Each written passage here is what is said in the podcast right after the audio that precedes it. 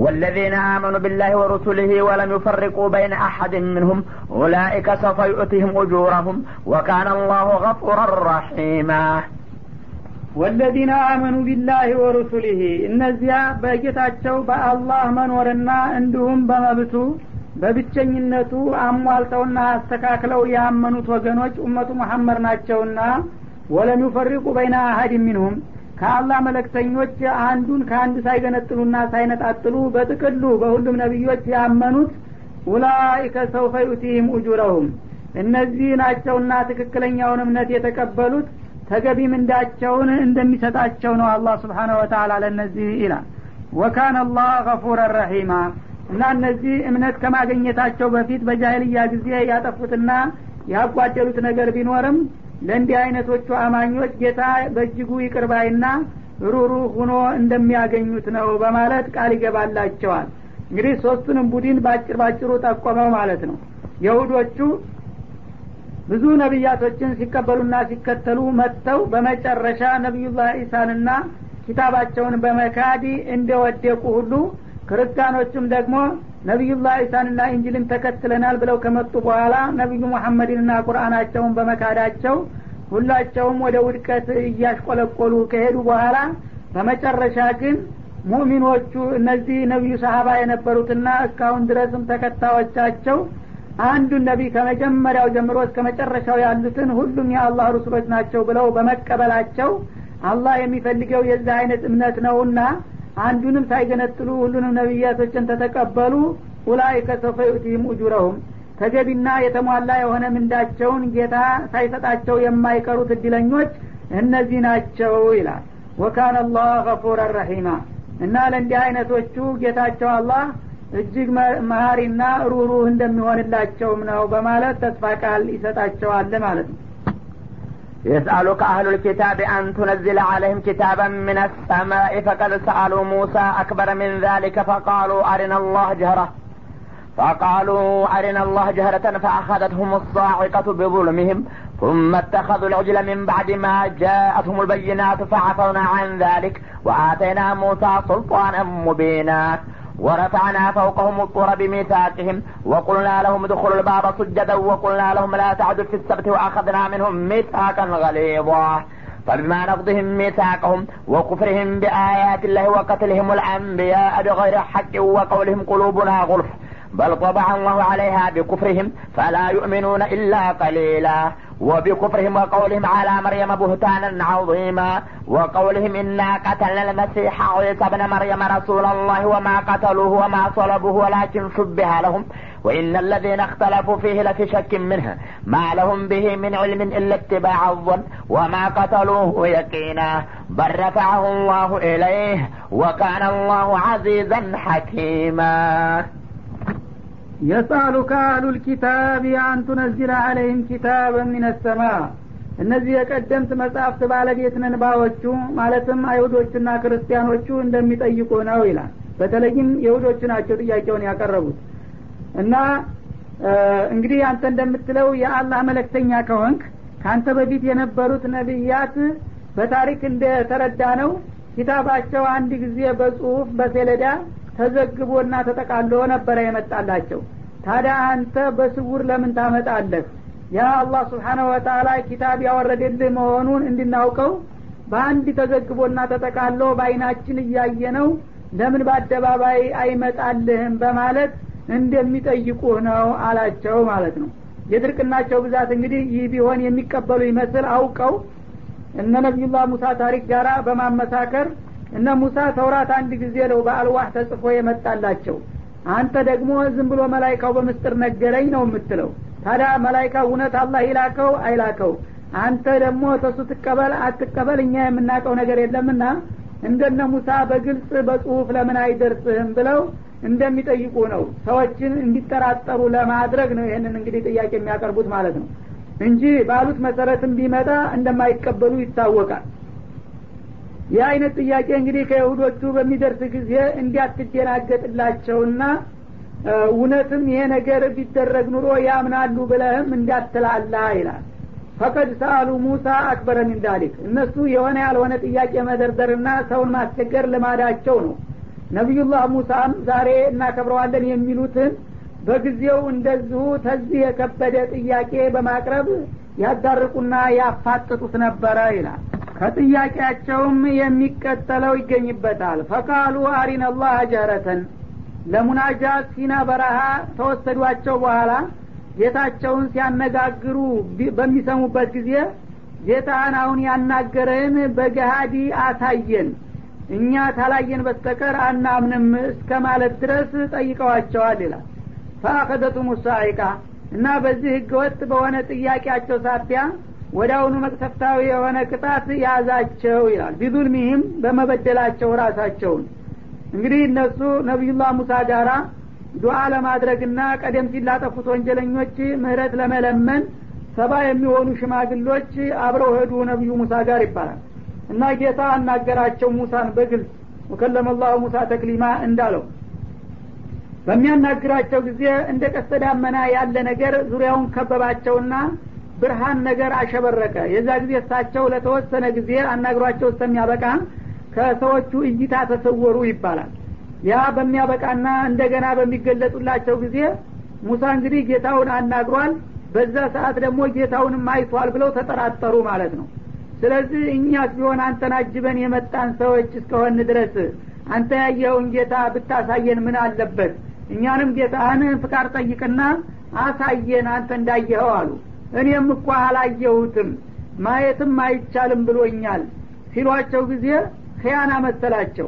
አይ አንተኛን ተመቅኝተ አንተ ጋር እኩል እንዳይሆኑ መስሎ ነው እንጂ ለምንድን ነው የማይታየው? ለምንድን ነው የማይፈቀደው? በማለት ደረቅ ክርክራቸውን ቀጠሉ ማለት ነው። እሳቸው ለራሳቸው ለማየት ፈልገውና ጠይቀው አቅቷቸዋል። رب أرني أنظر إليك በሚለው አንቀጽ እንደተጠቀሰው ጌታዬ ካናገርከኝ ደግሞ ማየትም የሚቻል ከሆነ ፍቀድልኝና ዛትክን ልይ ቢሉ قال لن تراني ልታየኝ አትችልም ብሎ ከልክሏቸዋል። እሳቸውም ደግሞ አንተ ከፈቀድክ ለምን አልችልም ብለው በመከራከራቸው የማይችሉ መሆናቸውን በገቢር አሳይቷቸዋል። ጋራ ላይ እገለጣለሁኝ ያ ጋራ ከረጋ ይሽል አለበለዛ ትበላሻለህ አላቸው። ጋራው ላይ በተወሰነ ደረጃ ሲገለጥለት ጊዜ ጋራ ተራራ እንዳለ እንደ ቅቤ ቀልጦ መሬት ወርዶ ተኛ ይባላል የዛ ጊዜ تبت إليك ተሳስቻለሁኝ ይቅር በለኝ በማለት ራሳቸው ተመልሰው ጥያቄያቸውን አነሱ። እሳቸው ያን ያህል እንግዲህ ደክመው ያቃታቸውን ነገር ተራ የአገር ሽማግሎች እኛን ካላሳየህን በስተቀር ብለው ቁጭ አሉ። ረ ነገር አይቻልም እባካችሁ ተው ብለው ቢመክሯቸው በምንም አይነት ተመቅኝተህን ነው በማለት እሳቸውን እንዳውም በመጥፎ ጠረጠሯቸው ማለት ነው።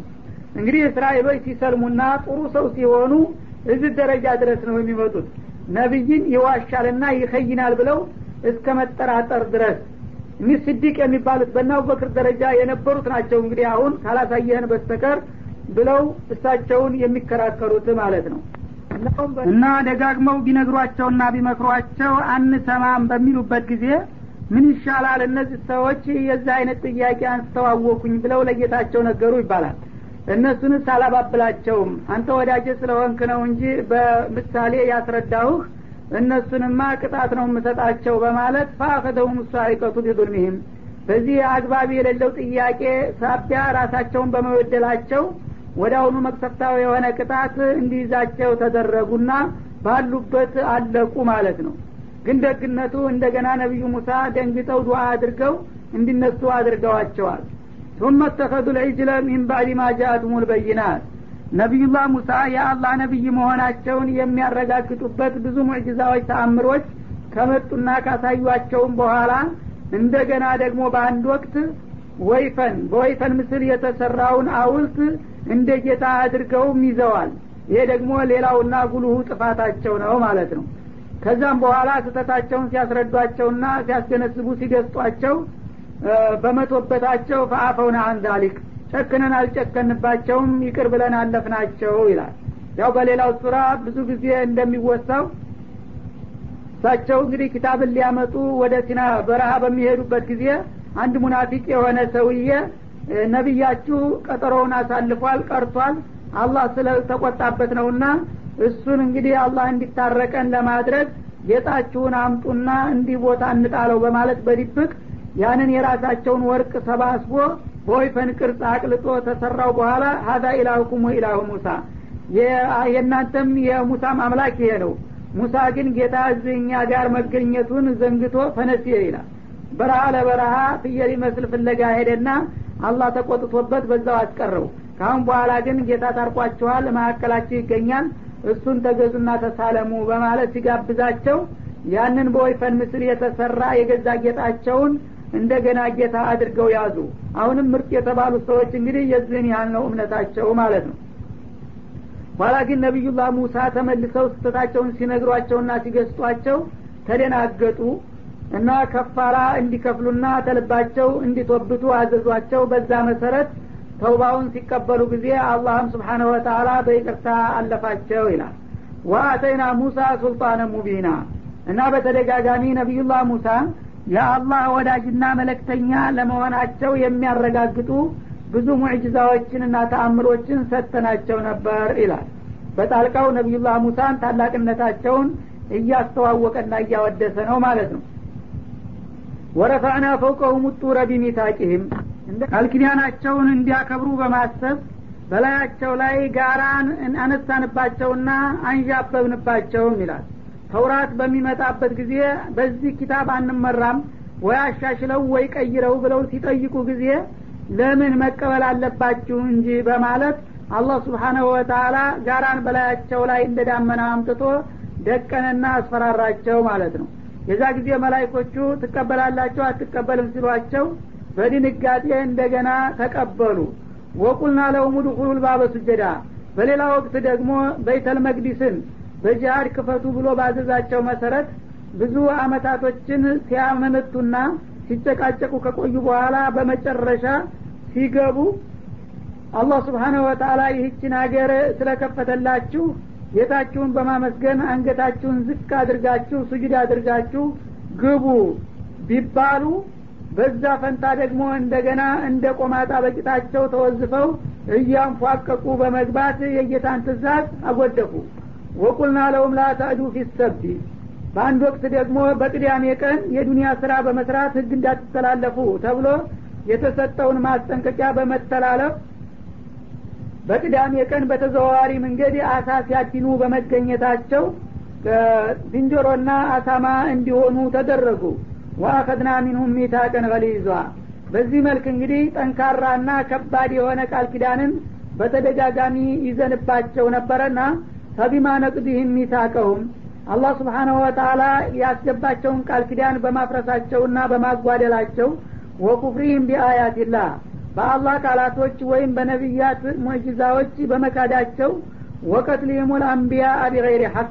ከዛም አልፈው ደግሞ ነቢያቶችን ያለ አግባብ በመግደላቸው ለምሳሌ እነ ነቢዩላህ ያህያና ዘከርያን ገለዋልና ወቀውሊህም ቁሉቡና ጉልፉን ከዛም ደግሞ የአላህ ነቢያት ተልከው በመጡላቸው ቁጥር እኛ የእናንተን ሰበካ የምንሰማበትና የምንገነዘብበት ልቦና የለንም። ልባችን የታሸገና የተዘጋ ነው። ማለታቸውን በአሽሙር እኛ በእውቀት የታነጽን ህዝቦች ነን። ያንተን እንቶ ፈንቶ የምንቀበልበት ልብ የለንም በማለት በማሾፋቸው ነገሩ ግን እንዳሉት ሳይሆን በልጠባ አላሁ አለያ ቢኩፍሪም ልቦቻቸው በኩፍራቸው ሰበብ አላህ በመጥፎ አስተሳሰብ ያሸጋቸው ሁኖ እያለ እነሱ ግን በጠቃሚ እውቀት እንደተሞሉ ሁነው ልባችን ተሞልቷል እናንተን አንሰማም እያሉ የአላህን ነቢዮች በመካዳቸው ሰበብ ለእንዲህ አይነት ጥፋት አጋለጣቸው። ፈላ ዩሚኑነ ኢላ ቀሊላ። እና እነዚህ የሁዶች ወይም አለል ኪታቦች ምንጊዜም ጥቂቶቹ ቢሆኑ እንጂ አያምኑም። ከብዙ መካከል በጣም ጥቂቶቹ አልፈው አልፈው ያምናሉ ግን በቂ አይደለም የጥቂቶቹ ማመን ማለት ነው።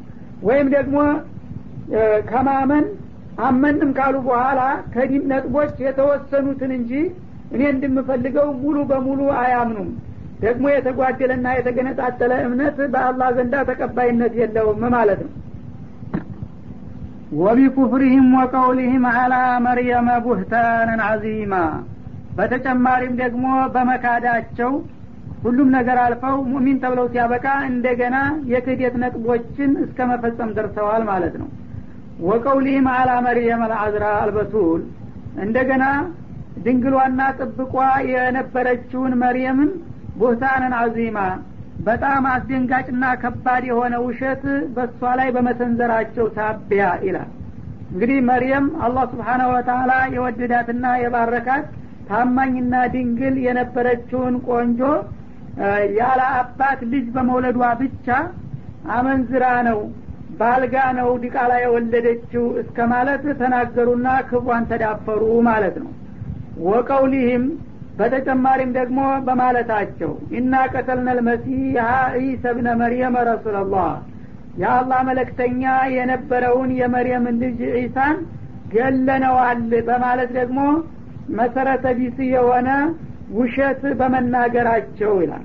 ወማ ቀተሉ በተጨባጭ ግን ያልገደሉት ሁኖ እያለ ወማ ሰለቡ አስከሬኑንም ያልሰቀሉት ሁኖ እያለ እነሱ ግን በውሸት እንደገደሉትና እንደሰቀሉት አድርገው በመናገራቸው። ወላኪን ሹቢ አለሁም ታዲያ ሳይገሉና ሳይሰቅሉ እንዴት ገደልን ሊሉ ቻሉ? የሚል ጥያቄ መነሳቱ አይቀርምና ይህ ሊሉ የማይቻሉበት ተመሳስሎባቸው ነው ይላል አላህ ስብሓነሁ ወተላ ነቢዩላህ ዒሳን እንግዲህ ለመግደል በሚያስቡና በሚያሴሩበት ጊዜ እነሱን ለማሳሳት ፈረደባቸውና አንድ መለክተኛ ሰላይ ነበራቸው። ከሳቸው ደቀ መዝሙርቶች ማለትም ተማሪዎች መካከል የገዙት ሰው ነበረ። የሁዛ የሚባል ይባላል። እና ይህን ያህል ገንዘብ እንሰጠሃለን እሱ የሚገኝበትን ቦታና ሁኔታ አመቻችልን በማለት እሱ ጋር ተስማምተው እሱ በሰላይነት ይከታተላቸው ነበረ ማለት ነው። በመጨረሻ እንግዲህ በአሁኑ ሰዓት ተማሪዎቹ ጋር እንዲህ አይነት ቦታ ይገኛል። እሱ አሁን ወደ ጓሮ ወጣ ብሎላችኋል በማለት ጠቁሞ መጣ ይባላል። በሚመጣ ጊዜ እሳቸው ገብተው ቤት አገኘ እና ገብተዋልና እስቲ መግባታቸውን ላረጋግጥ ብሎ እሳቸው አሉበት ክፍል እንደገባ አላህ ስብሓነሁ ወተአላ የመልአኩ ጅብሪል ላከና እሳቸውን በጣራው ከፍቶ ወደ ሰማይ እንዲያወጣቸው አደረገ ጅብሪልን ማለት ነው።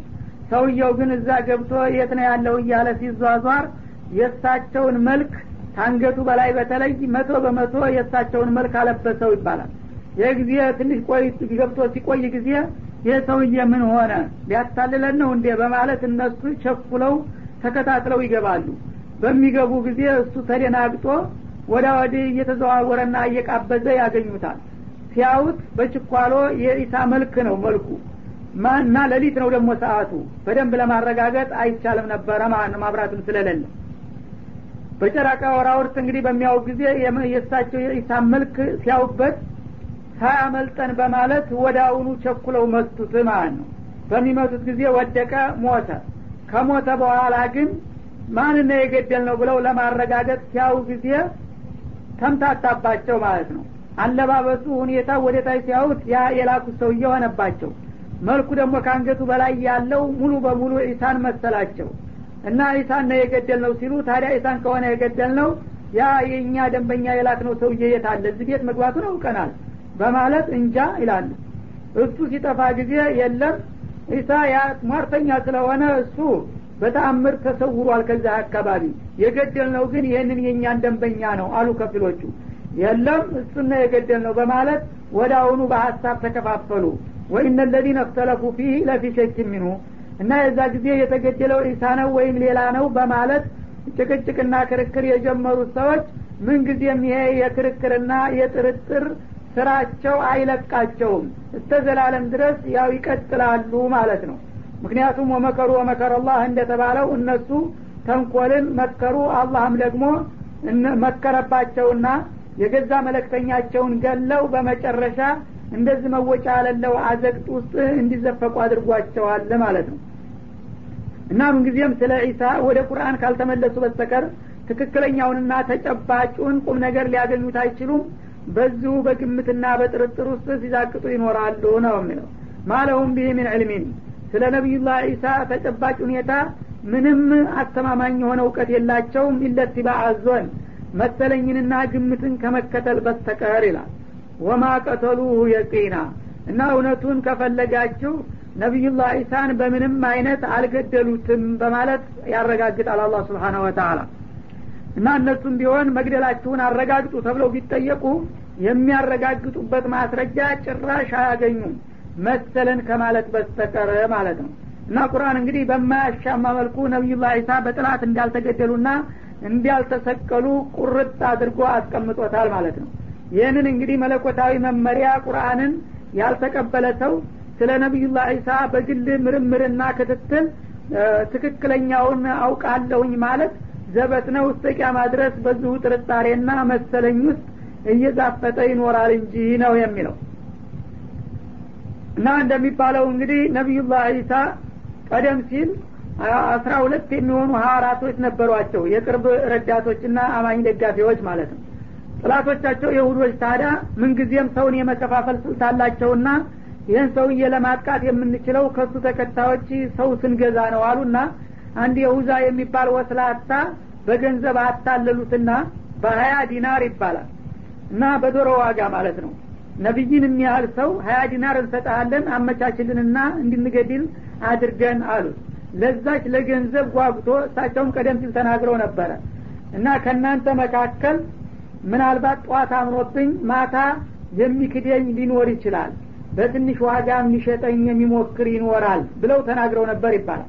ያንንም እየሰማ ለጥላት ታማኝ በመሆን ያችን የተወሰነች ገንዘብ ለማገኘት ሲል ሸጣቸው ግን አላህ ስብሓናሁ ወተላ ከይዱን አወቀበትና ያችን የጓጓለትን ገንዘብ እንኳ ሳይበላና ሳይጠቀም ወዳውኑ ለሳቸው የቆፈረውን ጉድጓድ ለራሱ በመገልበት የእሳቸውን መልክ እሱ ላይ በመጫን እንዲገደል አደረገው ማለት ነው።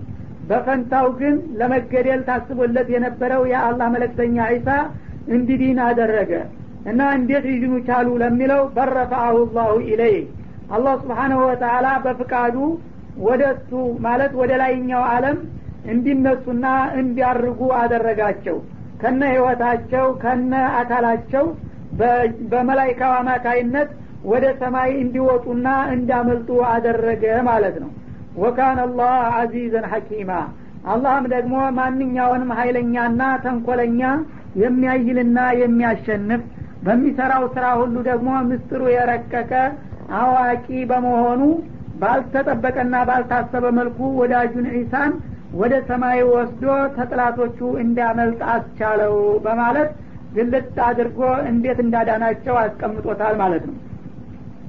ይህን መቀበል ሲገባቸው ታዲያ ተከታይነን ወይም ወዳጅነን የሚሉት ሰዎች እንደገና የጥላትን መግለጫ ተቀብሎ በማንጸባረቅ የሁዶቹ ናቸው ገደልን ያሉት። ግን ክርስቲያኑ የሚባሉትም እንደገና አማኞቹ ከመካከላቸው ሲጠፉባቸው ጊዜ ይኸው መሪያችሁን ዒሳን ገለነዋል ብለው የሁዶቹ መግለጫ ወጡ። የዛ ጊዜ አልገደላችሁትም ብለው ተቃውሞ ለማንሳት ግራ ተጋባቸው። ምክንያቱም ካልገደልነው የታለ አምጡት ሊባሉ ነውና ማለት ነው። ይህ ጊዜ ተገሏል በጥላት የሚለውን ተቀበሉና ግን የአላህ ነቢይ ሁኖ ሲያበቃ እንደገና እንዴት በቀላሉ ተጠቃ የሚለውን ትችት ለመቋቋም ሌላ እንቆቅልሽ የመሰለ ነገር ፈጠሩ ማለት ነው። መግደሉን ተገሏል እርግጥ ነው አሉ። ግን ከተገደለ በኋላ ከሶስት ቀናት ቆይታ በኋላ ሞትን አሸንፎ ተነስቷል የሚል ሌላ ዘዴ ፈጠሩ ማለት ነው። ለጥላት እንግዲህ እጅ ተሰጡ ተገሏል ተጠቅቷል ካሉ በኋላ መልሰው ምን ይላሉ? አንደኛ የተገደለው በራሱ ፍቃድ ነው አሉ። እና የሰው ልጆችን በምክርና በግሳጤ አልስተካከልለት ሲሉ ጊዜ በእነሱ ፈንታ ራሱን ሰውቶ ሰዎች እንዲጸድቁና ታጢአታቸው እንዲነጹ አስቦ ራሱ ተገደለ በፍቃዱ። ከተገደለ በኋላ እንደገና ሶስት ቀን ምድረ ከርስ ቆይቶ ሞትን አሸንፎና አይሎ ተነሳና ከዛ በኋላ ወደ ሰማይ ሀገር ሄደ በማለት ማድረጉንም በአንድ መልኩ ደግሞ ተቀበሉት ማለት ነው። ይህ እንግዲህ ውስብስብ የሆነና መያዣ መጨበጫ የሌለው እንቶ ፈንቶ ሆነ ማለት ነው። ግን ይህ አይደለም። መጀመሪያ እስልምና ነው ለነቢዩላህ ዒሳ ተገቢውን ክብር የሰጠው። በጥላት አልተጠቃም አልተገደለም። እንግዳ ወሳ የተገደለው በእሱ ላይ ሲያሴር የነበረው የጥላት ቅጥረኛ ነው።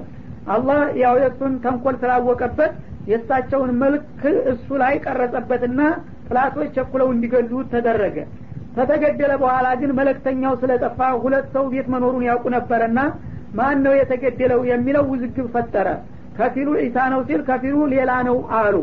ከዛ በኋላ እነዚህ ተከታይ ነን የሚሉት ደግሞ ዒሳን ገለንላችኋል ብለው ሲነግሯቸው አሁን ተገሏል አሉ። ግን የተገደለው በእናንተ ሀይል አይላችሁ ታሸንፋችሁ ሳይሆን እሱ የሰው ልጆችን ለማጽዳትና ለማንጻት ብሎ አስቦና ራሱ መርጦ ነው የተገደለው አሉ ይህን አባባላቸውን ደግሞ የሚያስተባብል በራሳቸው መጽሐፍ ቅዱስ ውስጥ ይገኛል ማለት ነው። እሳቸው የሉሄ የሉሄ ለምንድን ነው ለጥላት አሳልፈ የምትሰጠኝ ብለው ተናግረዋል ይላል ራሱ መጽሐፍ ቅዱስ። ጌታዬ ጌታዬ ለጥላት አሳልፈ ለምን ትሰጠኛለህ? ብለው በጣም ያዝኑና ያላቸውን ስጋት ይገልጹ ነበረ ይላል። በፍቃዳቸው የሰው ልጆችን ለማንጻት ከሆነ የሚገደሉት ለምንድን ነው ጌታዬ እንዴት አሳልፈ ትሰጠኛለህ? እያሉ የሚማጸኑት ማለት ነው። እንደገና ደግሞ ከተገደሉት በኋላ ሞትን አሸንፎ የሚለው አነጋገር ምን ማለት ነው? ማሸነፍ የሚባለው እሞት ጋር ትንንቅ በፈጠሩበት ጊዜ ነጥቀው ቢሄዱ ነበረ። ሙተዋል ተተባለ ሞት አጥቅቷቸዋል ማለት ነው። እና ተተጠቁ ያሁን ሶስት ቀን ከቆዩ በኋላ እንደገና ተነሱ ማለት የሞተ ሰው አያ አይሰማ። እንኳን ሞትን ድባቅ መጥቶት ከሄደ በኋላ ፈልጎ ሊያጠቃው ቀርቶ እንዴት አድርጎ ተሞት በኋላ መነሳት የሚባለው ነገር ሊመጣ ይችላል? ሞትን አይሸነፈ ወይም አየለ የሚባለው ግብ ግብ እንደገጠሙ ነጣጥቀውት ቢሄዱ ነበረ ማለት ነው። እሱ የልቡን አድርጎ ሌላውን ሰው እንደሚገድል ገሎ ጨርሷል። ከዛ በኋላ ግን ተነሱ ይባላል። ቁርአን ግን መጀመሪያም አልሞተም ነው የሚለው። አልተጠቃም በሞት ስላልሞተ ጥላቶቹ ለመግደል ሲከቡ ጥላቶቹ እንዲያጠቁት ጌታው በፍቃዱ ወደ ሰማይ እንዲያርግ እንዲወጣ አደረገው። በዛ መልክ ግን እሱን ሊሸጥ የነበረው ሰውዬ በእሱ ፈንታ ተገደለ። በውሸት እሱን ገደልን ብለው ጥላቶቹ አወሩ። ተከታዮቹም ደግሞ ይህንኑ የውሸት መግለጫ ተቀብለው አንጸባረቁና መልኩን ለመቀየር ሞከሩ። ይሄ ሁሉ ድብብቆሽ ምንም የተፈጸመ ነገር የለም። እርግጥ ለመግደል ተሞክሮ ነበረ። ሙከራው አልተሳካም ከሽፏል ለማስገደል የሞከረውን ሰው በፈንታው እንዲገደል አድርጊያለሁኝ ወዳጀን ግን ወደ ሰማይ አለም እንዲወጣ አድርጌዋለሁና በሰላም በጤንነት በሰማይ ይገኛል ነው የሚለው አላህ ስብሓነ ወተላ ይህን ለማድረግ ደግሞ አላህ አይችልም አይባልም። ምንጊዜም አላህ ከሀያላን ሁሉ የበለጠ ሀያል ከአዋቂዎች ሁሉ የበለጠ አዋቂ ጥበበኛ ነውና በማለት ያረጋግጣል ነው የሚለው። እና በእውነቱ ክርስቲያኖቹ ቢያውቁ ኑሮ የዲናቸውንም ሆነ የነቢያቸውን ክብር በሚገባ የጠበቀው ቁርአን ነበረ ማለት ነው። ጥላቶቻቸው ነቢያችሁን ገለንላችኋል ሲሏቸው እነሱ ጋር እንደገና ተባባሪ ሁነው ተገሏል ብሎ ያልሆነ ምክንያት ከመፍጠር ይልቁንስ አልተገደለም ብለው ቢከራከሩና በቁርአን መርሆ ቢሄዱ ያዋጣቸው እንደነበረ ነው ማለት ነው። ግን በተገላቢጦች መቸም የሁዶች ሁንጊዜም ጥሜት አይገዳቸውምና ጥላቶቻቸውን በመደገፍ ወዳጆቻቸውን እንደገና በመቃወም በተቃራኒው ተሰለፉ ማለት ነው። የሚገርመው ይህንን የተምታታ አባባል የክርስቲያን ክፍሎች ሁሉም ይቀበሉታል ተገሏል ተሰቅሏል የሚለውን ማለት ነው። ግን ሁላቸውም የራሳቸው የሆነ ደግሞ ምክንያት ይሰጡታል ማለት ነው። አላህ ግን ስብሓናሁ ወተላ እንዲህ አይነት ውጥንቅጥ ውስጥ ከመግባታችሁ በፊት በትክክል ስለ እሱ እኔ ልንገራችሁ እያላቸው ነበረ ለመስማትና ለመቀበል ግን ፍቃደኛ ሁነው አልተገኙም። እና በሎጂክ አመለካከት እንኳ ብንዳስሰው ይህንን ነገር ለምሳሌ ጌታ ነው የሚሉት ክፍሎች ከክርስቲያኖች ኢየሱስ ጌታ ነው የሚሉ አሉ። ጌታ ማለት የዓለም ፈጣሪና ባለቤት ማለት ነው። በዚህ ደረጃ የሆነውን ጌታ እንደገና የሁዶች አጠቁትና ገደሉት የሚባለው ነገር በሚመጣ ጊዜ እንዴት ሊሆን ይችላል? የሁዶች እነማን ናቸው ፍጡሮች ናቸው ወይስ ፈጣሪዎች የሚል ጥያቄ ያስነሳል ማለት ነው። ፈጣሪዎች ናቸው ከተባለ ይህ ሌላ ጉዳይ ነው ማለት ነው። ፍጡሮች ከሆኑ ደግሞ ጌታ በፍጡር እንዴት ይሸነፋል? የሁዶች የፈለገውን ያህል ቢበዙ ቢበረክቱ ቢያይሉም እንኳን ጌታን ሊያሸንፉ አይችሉምና ጌታ ነው እስካላችሁ ድረስ እንዴት ጌታን ለመግደል ቻሉ? የገደሉትስ ደግሞ ፈቅዶላቸው ነው ወይስ ተሸንፎ? የሚለውንም ጥያቄ ያስከትላል ማለት ነው ፈቅዶ ነው ከተባለ ለመፍቀዱ የት ነው ማስረጃው የሚለው ጥያቄ ደግሞ ይመጣል ማለት ነው። ተሸንፎ ነው ከተባለ በአንድ ፍኝ ወንበዴዎች የሚጠቃ ጌታ መጀመሪያም ጌታ አልነበረም ወደሚለው መደምደሚያ ነው የሚወስደን ማለት ነው። የጌታ ልጅ ነው ወደሚሉት ክፍሎች ስንመጣ ደግሞ የጌታ ልጅ ሁኖ ሲያበቃ በጥላት እንዴት ይገደላል? አባቱ እያየ እየሰማ ነው ይሄ ነገር የተደረገው ወይስ እንዴት አላየም አልሰማም ከተባለ ጌታ የማይሰማ የማያይ ነገር ነው ማለትን ሊያስከትል ነው ማለት ነው። እያየና እየሰማ ነው ከተባለ ደግሞ ወዷል ማለት ነው በአንድ መልኩ። እንዴት ደግሞ ጌታ ጥላቶቹ ልጁን እንዲገሉ ይፈቅዳልና ይወዳል የሚለው ጥያቄ ደግሞ ሌላ ይሆናል ማለት ነው። የለም አልወደደም ነበረ ከተባለ ፈርቷቸው ነው የሚለው ደግሞ አማራጭ ይመጣል ማለት ነው። ልጁ እንዲገደል እንኳን አልፈቀደም ነበር ግን ያው ዝም ብሎ አስገደለ ከተባለ እንግዲያማ እኔንም ይደግሙኛል ብሎ ፈርቶ ነው የሚል ነገር ያስከትላል ማለት ነው። ይህ ሁሉ እንግዲህ በአላህ ዘንዳ ተቀባይነት ያለው ነገር አይደለም ማለት ነው። እንደገና ሳሊሱ ሰላተቲን በሚሉትም በኩል ስንሄድ ሶስት አካሎች ተደብልቀው ነው ጌታ የሚሆኑት በሚሉትም በኩል ይህ እንግዲህ አሁን በይሁዳ ተገደለ የተባለው ግለሰብ የጌታ አባል ነው ማለት ነው። ልጅም ይሁን ራሱ ጌታም ይሁን ወይም የጌታ አባልም ይሁን የጌታ አካል መሆኑ አልቀረለትም። ስለዚህ የጌታ አካል የሆነውን ነገር እንዴት አድርጎ ሌላ የውጭ ጥላት ሊያጠቃው ይችላል? እሱስ በተናጠል ቢተካ ሌላው አካሉ እንዴት አይረዳውምና አይተባበረውም የሚለውን ጥያቄ ሁሉ ያስከትላል ማለት ነው። ታዲያ እነዚህ ሁሉ ጥያቄዎች እንግዲህ ትክክለኛ መልስ ካላገኙ በስተቀር ሁልጊዜ በአእምሮ ላይ መመላለሳቸው የማይቀር ነው። ለእነዚህ ሁሉ ጥያቄዎች የማያዳግምና ግልጽ ተጨባጭ የሆነ መልስ የሰጠው ቁርአን ስለሆነ የነቢዩላህ ኢሳን ሁኔታ በሚገባ በሚያረካ መልኩ ለማወቅ የፈለገ ሰው የቁርአንን አቋም መቀበልና መከተል ብቸኛ አማራጭ እንደሚሆንለት ነው። ከዛ ውጭ ከሄደ ግን የፈለገውን ያህል ቢያጠና ቢመራመር ከጥርጣሬና ከመሰለኝ ሊያልፍ አይችልም የሚለው ይሆናል መደምደሚያው ማለት ነው وإن من أهل الكتاب إلا ليؤمنن به قبل موته ويوم القيامة يكون عليهم شهيدا وإن من أهل الكتاب إلا ليؤمنن به قبل موته ተቀደምት መጽሐፍ ባለቤቶች መካከል ከህልቀቱ በኋላ በነቢዩላህ ዒሳ በትክክል የሚያምን ቢሆን እንጂ ማንም ከዚህ የሚድን የለም ይላል አላ ስብሓን ወተአላ እና ቀደምት መጽሐፍ ባለቤት ሲባል አይሁዶችና ክርስቲያኖች ማለት ነው። በህይወት በጤንነታቸው እያሉ ቢክዱና ቢያስተባብሉ ወይም ደግሞ ቢያጋንኑም በዕለተ ሞታቸው እለት ግን አላህ ስብሓናሁ ወተአላ ስለ ነቢዩላህ ዒሳ ምንነትና ማንነት በቀጥታ የሚያሳውቃቸውና እንደገና እውነቱን የሚያምኑበት ሁኔታ ላይ ሳይደርሱ አይሞቱም ነው የሚለው ወየውም አልቅያመት የኩኑ አለይህም ሸሂዳ።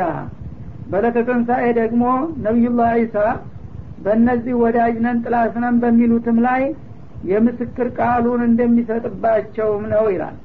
በትክክል ያመኑበትንና የተከተሉትን ሲመሰክርላቸው የካዱና ያስተባበሉትን ወይም የዘለፉትንና ያዋረዱትን ይመሰክርባቸዋል እንጂ እንዲሁ ዝም ብለው የሚታለፉ አይደሉም ማለት ነው እና እንግዲህ ምን ለማለት ነው የተፈለገው?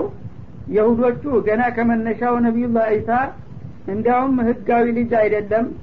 መሬም ከየት እንዳመጣችሁ ሳይታወቅ የሜዳ ልጅ ነውና አባት የሌለው ህጋዊ ያልሆነ ልጅ ደግሞ ነቢይ ሊሆን አይችልምና ነቢይ አይደለም በሚለው አቋማቸው ጠንተው ከመጨረሻ ተመከራከርም አልፈው ለመግደልም ሞክረው ሳይሳካላቸው ቀርተዋል ማለት ነው እነሱ እንግዲህ የነቢዩላህ ኢሳን ክብርና ማዕረግ በጣም ዝቅ አድርገው የሰብአዊ መብታቸውን ጭምር ሳይቀር ተጋፍተዋቸዋል። እንኳን ነቢይነታቸውን ሊቀበሉ እንደገና ክርስቲያንን የሚሉት ደግሞ ለመጀመሪያ ጊዜ አመንና ተከተልን ቢሉም ከመውደድና ከማክበር ብዛት የተነሳ እንደሚሉት እንደገና የማይገባቸውን ክብር በመስጠት የአላህ ባሪያና መለክተኛ ናቸው ማለት እንትተው አንዱ ጌታ ራሱ ከሰማይ ሰማያት ወርዶ ስጋ ለብሶ ተወልዶ በሚል አጓጉል ፈሊጥ ራሱ ጌታ እንደሆነ አድርገው የሚያምኑ ሆኑ። ሌሎቹ ደግሞ የጌታ ልጅ ነው። ጌታው በፍቃዱ ከድንግሏ ማርያም እንዲወለድለት አድርጓልና የጌታ ልጅ ነው ወደሚለው አመሩ። ሌሎቹ ደግሞ ጌታ ማለት ከሶስት ነገር የተቀመረ ነው እና አንድ አባት ሁለተኛ ልጅ ሶስተኛ መንፈስ ቅዱስ በሚል ሶስት ስላሴ በሚባለው አነጋገር ውስጥ ገቡ ማለት ነው። ወይም ጌታ ማለት ራሱ ሶስት ነው። የፊተኛው ጌቶች ሶስት ናቸው የሚል ነበር። ጌታ ማለት ራስ ሶስት ነው ማለት ከሶስት ነገር ተሰባስቦ የተሰራ ነው እንደማለት ነው። አብና ማለትም ዋናው ፈጣሪና ከዛ ልጁ ቀጥሎም ደግሞ የልጁ እናት በማለት ወይም መንፈስ ቅዱስ ጅብሪል ማለታቸው ነው። በዚህ እንግዲህ በተመሰቃቀለ አመለካከት ውስጥ ገቡ ማለት ነው። እና ይህንን እንግዲህ ነቢዩላህ ዒሳን አንዱን ከነዛ መካከል ግን ሙእሚኖችም አልጠፉ። አብዱላህ ወረሱሉ የሚሉ ገና ከመነሻው አራት ታዋቂ የሆኑ የተለያዩ ቡድኖች ተፈጠሩ ማለት ነው። አንዱ ጌታ ራሱ ቀጥታ ነው ሲል ሌላኛው የጌታ ልጅ ነው። ሶስተኛው ደግሞ የጌታ ሶስተኛ አካል ነው። ልክ እንደ ኮሚቴ ሶስት ነገር ተሰባስቦ ነው አለምን የሚመራው በሚል አመለካከት ማለት ነው። አራተኛውና ትክክለኛው ግን የአላህ ባሪያና መልእክተኛው ነው የሚለው ነበረ ማለት ነው። እና እነዚህ እንግዲህ አራተኛውንና ትክክለኛውን አቋም የመረጡት በቁርአንም ተወድሰዋል ማለት ነው ኋላም ቁርአን ሲመጣ ደግሞ ለመቀበልና ነቢዩ መሐመድን ለመከተልም ብዙ እድል ያገኙት እነዚህ ናቸው። ምክንያቱም መጀመሪያውን በትክክለኛው መስመር ስለመጡ ኢሳን እንደላከ ሙሐመድንም ልኳል እንጅልን እንዳወረደ ቁርአንንም አወርዷል በማለት በቀላሉ ለመቀበል ቻሉ ማለት ነው። እነዛ ሶስቱ ቡድኖች ግን ስማቸው ክርስቲያኖች ነን ዒሳን ወይም ኢየሱስን እናከብራለንና እንወዳለን ቢሉም አላግባብ የሆነ መውደድና ማክበር ከመሆኑ የተነሳ አላህ ስብሓናሁ ወተላ አልተቀበላቸውም። በመሆኑም በተደጋጋሚ በብዙ ሱራዎች እነዚህ በጣም ከፍተኛ ስተት ላይ እንደወደቁ እያነሳ ይወቅሳቸዋልና ይኮንናቸዋል ማለት ነው። እዚህ ላይ እነዚህን ሰዎች ገና ከመነሻው ለእንዲህ አይነት የተለያየና የተመሰቃቀለ እምነት የዳረጋቸው የነቢዩላህ ዒሳ አመጣት ከሌሎች ነቢይ ለየት ማለቱ ነው ታዲያ ለነዛ ጥያቄዎችስ ምን መልስ ይኖራል የሚል ጥያቄ ሊመጣ ይችላል? አንደኛ ለምሳሌ አባት ሳይኖራቸው ከድንግል ሴት መወለዳቸው ነው። እንዲህ አይነት ጥርጣሬ ውስጥ ሰዎች እንዲጨምራቸው የቻለው ማለት ነው። በሁለተኛ ደግሞ ወዲያውኑ እንደተወለዱ የመናገሪያ ጊዜ ሳይደርስ እርጥብ ህፃን እያሉ መናገራቸው በጣም ግልጽ የሆነ ታሪካዊ መግለጫ ሰጥተዋል ማለት ነው። ሌላኛው ደግሞ ኋላ የተለያዩ የፈጣሪ ባህሪ የመሰሉ ባህሪያቶች ማሳየታቸው። ለምሳሌ አይኑ ሳይከፈት የሚወለደውን ህፃን አላህ ለሙዕጂዛ ብሎ በዛ ወቅት አይናቸው እንደዚሁ ቅዱ እንኳ ሳይኖር የሚወለዱ ልጆች ነበሩ። እነዛን በምላጭ እየቀደዱ ጉድጓዱን ውስጥ ያገኙታል። ፍሬው የለም። ጭቃ ከመሬት ደበልበል አድርገው እንዲመጥነው ሲጨምሩለት ህዶ እንደ ማግኔት ይላከክና ወደ አሁኑ ትክክለኛ አይን ሆኖ ይበራ ነበረ ከዛም ደግሞ አንደበታቸው እንደተለጎመ ሳይከፈት የሚወለዱ ልጆች ነበሩ። እነዛንም ደግሞ አፋቸውን እንዲከፍቱና እንዲነጋገሩ ያደርጉ ነበረ። ሌላው ደግሞ የለምጥ በሽታ የያዘውን ሰው እንዲበጃቸው ደባብሰው ዱዓ ሲያደርጉለት ወዳውኑ ቆዳው ይስተካከል ነበረ። እንደገና ይባስ ብሎ ደግሞ ጭቃውን ያድበለብሉና በወፍ መልክ ቅርጽ ይሰጡትና እንደዚህ እፍ ብለው በአየር ላይ ሲወረውሩት ነፍስ ያለው ህይወት ያለው ወፍ ሁኖ እየከነፈ ይሄድ ነበረ። እነዚህ እነዚህ ነገሮች እንግዲህ ከዛ በፊት የሰው ልጅ ሲሰራቸው ያልታዩ በጣም ልዩና ከባድ ነገሮች ሲሆኑ ጊዜ ጌታ ነው ወይም የጌታ ልጅ ነው የሚባለውን አነጋገር የበለጠ እንዲጠናከር አስተዋጽኦ አደረጉ ማለት ነው። ታዲያ አላህ ስብሓናሁ ወተላ ለእነዚህ ሁሉ መልስ ሰጥቷል በቁርአን ውስጥ ማለት ነው መጀመሪያ ያላባት ተወለደ ስለሚለው በሱረቱ አሊ ዕምራን ላይ እንደጠቀሰው እነ መተለ ዒሳ እንደላህ ከመተሊ አደመ ከለቀሁ ምን ቱራብ ثم ቃለ ለሁ ኩን ፈየኩን ይላል። የነቢዩላህ ዒሳ ምሳሌ ወይም የኢየሱስ ምሳሌ ባፈጣጠሩ ያውም ሲበልጥና ሲበዛ አደም አለላችሁ አይደለም ወይ ይላል። እሱ አባት ሳይኖረው ተወለደ ብላችሁ ከሆነ የምታገኑትና የምታከብሩት አባት እናት የሌለውን አደምንስ ምን ትሉታላችሁ?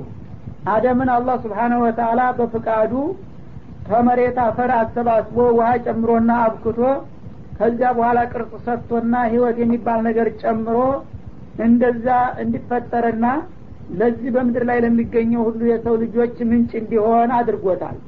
ታዲያ አባት የሌለው ጌታ ወይም የጌታ ልጅ የሚባል ከሆነ ይሄ ደግሞ ጨርሶ እናት አባት የሌለው ከዛ በበለጠና በተሻለ መልኩ ለምን ጌታ ወይም የጌታ ልጅ አልተባለም በሚል በማያፈናፍን ጥያቄ መልሶታል ማለት ነው።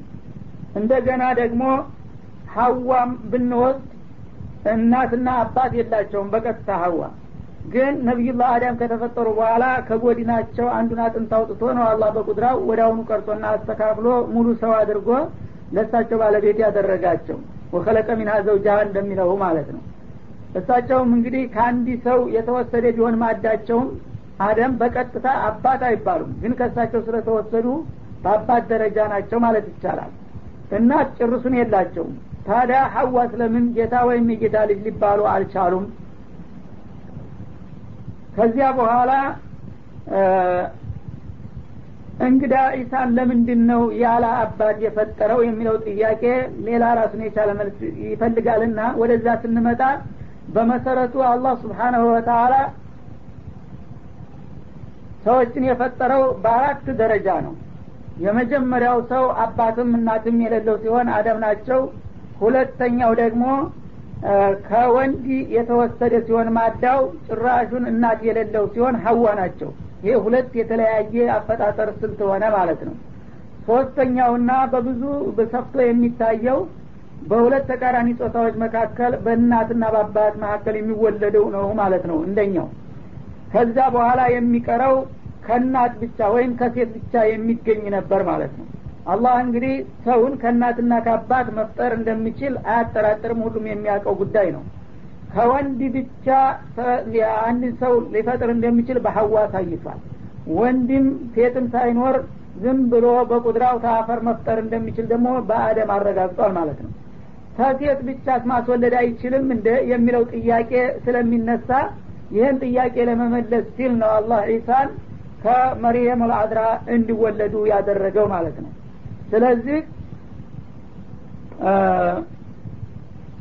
ኩን ፈየኩን በሚለው ቃሌ እኔ ታልኩኝ ያለ አባትን ያለ እናትም ማስወለድ ይችላለሁኝና በቀጥታ ወከሊመቱ አልቃሃ ኢላ መርየም ወደ መርየም ያስተላለፈው የውሳኔ ቃሉ ውጤት ነው ይላል። ወደ መርየም ያስተላለፈው ውሳኔ ቃል ምንድን ነው ወንድ ሳይነካሽ አርግዢ የሚለው ማለት ነው። በዚህ መልክ ቁድራውን ለማሳየትና ችሎታውን ለማስተካከል ማንም ጠያቂ ቢነሳ ጌታ በፈለገው መልክ ሊፈጥር የሚችል መሆኑን ለማሳየት ነው በዚህ መልክ የፈጠራቸው። እንደገና የተለያዩ ነገሮችን እየሰሩ የጌታ ባህሪ አይደሉ እነዚህ ስለሚለው ደግሞ እጉርን የማብራት ደንቆሮን የማሰማት ዱዳን የማናገር ለምጥን የማዳንና ከዛም ሙታንን የማስነሳት ሁኔታዎችም እዛው አያቱ ላይ ራሱ ቢኢዝኒ እያለ ነው አላህ ስብሓን ወተላ በእኔ ፍቃድ ሙታንን ያስነሳ ነበር። በእኔ ፍቃድ የማይናገረውን ያናግር ነበር። በእኔ ፍቃድ እውሩን ያበራለት ነበር። በእኔ ፍቃድ ለምጥ የያዘውን ያድነው ነበር እያለ ነው ማለት ነው። ወህይን መውታ ቢኢድኒ እያለ በአላህ ፍቃድ ነው ሁሉን ነገር ይሰራል ያለው። አላህ ተፈቀደ። ኢሳ ብቻ ሳይሆን ማንም ሰው አንተም እኔም ጌታ ይህንን እድል እስከሰጠን ድረስ ጌታ እባክህ እንዲያርግ ብሎ በሱ ሰበብ ሊሆንለት የሚችል መሆኑ ግልጽ ነው ማለት ነው እና ራሴ በጉልበቴ በእውቀቴ አደረግኩኝ ቢል ነበር ያ አይነት አባባል ሊመጣ የሚችለው። ግን አላህ ራሱ ይህን ሁሉ የሚሰራው በእኔ ፍቃድና ትእዛዝ ነው እስካለ ድረስ ሰበብ አደረገው ማለት ነው። ለምሳሌ ሁላችንም ስንፈጠር በእናቶቻችን ሆድስ በማህፀን ስንቀረጽ መላይካ አለ ለጊዜ የተመደበ መላይካ ሂድና የገሌ ማህፀን ውስጥ ገብተህ እንደዚህ ስራ እንደዚህ አስተካከል ምናምን ብሎ ይልከዋል። በዛ መሰረት መላይካው መጥቶ ያንን ነገር አዘጋጅቶ ይሄዳል። ልክ እንደዛ ማለት ነው። እና ስለዚህ እንግዲህ የነቢዩላህ ኢሳ ጉዳይ ሰዎቹ ቢምታታባቸውም ትክክለኛውን የአላህን መመሪያ ባለመቀበላቸው እንጂ ነገሩ